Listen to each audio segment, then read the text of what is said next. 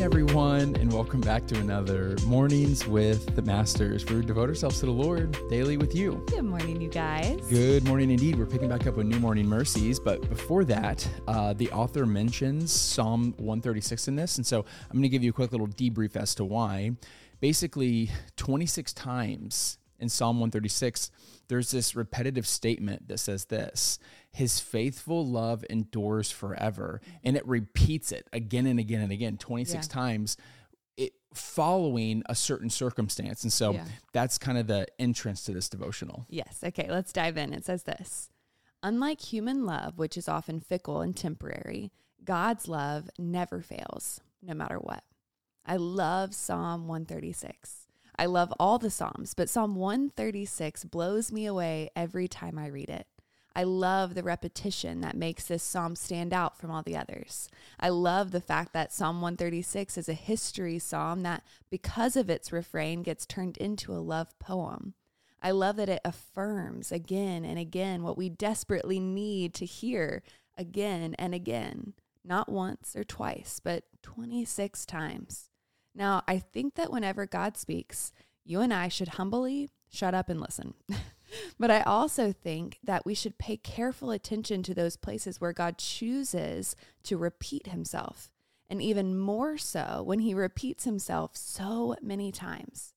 Why does God repeat over and over through the pen of the psalmist, "For his steadfast love endures forever"? There are two answers to this question. First, there is no reality more radical and foundational to a biblical worldview and a personal sense of identity than this. What is the biblical story? It's the story of a God of love invading the world in the person of his Son of love to establish his kingdom of love by a radical sacrifice of love to forgive us in love and draw us into his family of love, and to send us out as ambassadors of the very same love. The entire hope of fallen humanity rests on this one thing, that there is a Savior who is eternally steadfast in redeeming, forgiving, reconciling, transforming, and delivering love. Without this, the Bible is a book of interesting stories and helpful principles, but it's devoid of any power to fix what sin has broken. The second reason God repeats this refrain is that we have no experience in our lives of this kind of love. You always begin to understand anything that is new for you from the vantage point of your own experience. All the human love we've experienced has been flawed in some way, but not God's. His love is perfect and perfectly steadfast forever. It is the single most stunning reality in the life of a believer. God has placed his love on us, and he will never again remove it. There is a reason to continue, no matter how hard life seems or how weak you feel. Yeah, his faithful love endures forever. Mm-hmm.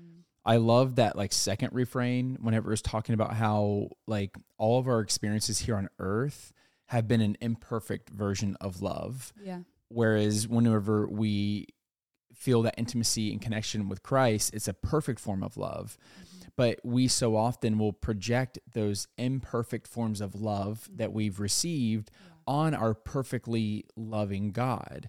And it just kind of, I don't even know this analogy really makes sense, but I was kind of thinking that there's types of foods that I like and there's types of foods that Tori doesn't like. I like a little spice, as you can tell from, how spicy I am.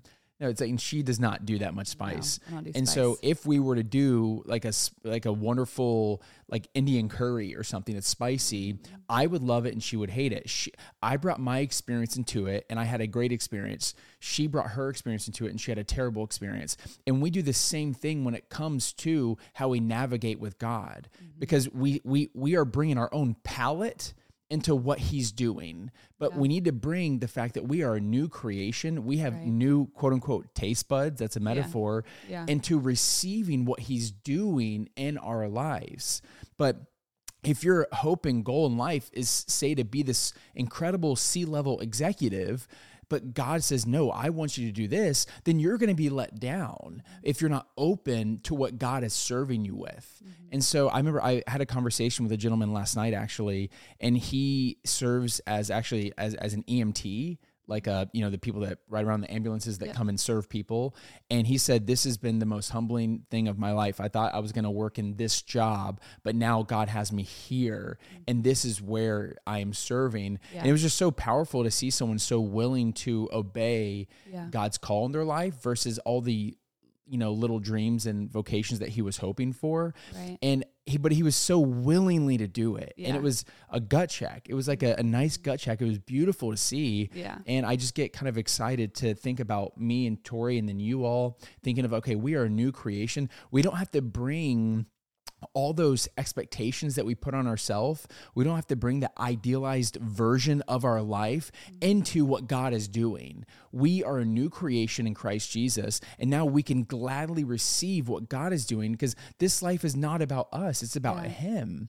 And I think whenever we have that posture shift, or better yet, that posture reminder, just like Psalm 136, His faithful love endures forever, no matter what hardship we're going through or whatever we're going through mentally, whatever it may be, we can repeat ourselves, His faithful love endures forever. And it's this mindset shift where we're not defeated by our circumstances. Our circumstances are defeated by our gracious God. Right. And so I feel like I'm almost rambling, but I'm just getting fired up thinking about that posture shift, right, of it not being about us, but it being about Him, and us not bringing our own baggage into an experience, but being willing to receive where God is, where God is bringing us to, but also where God is bringing us through. Yeah, that's so good. And I love how he was just talking about when God repeats Himself, He's like, hey, you need the reminder. I know how you were built. I know that you're so quick to forget. And so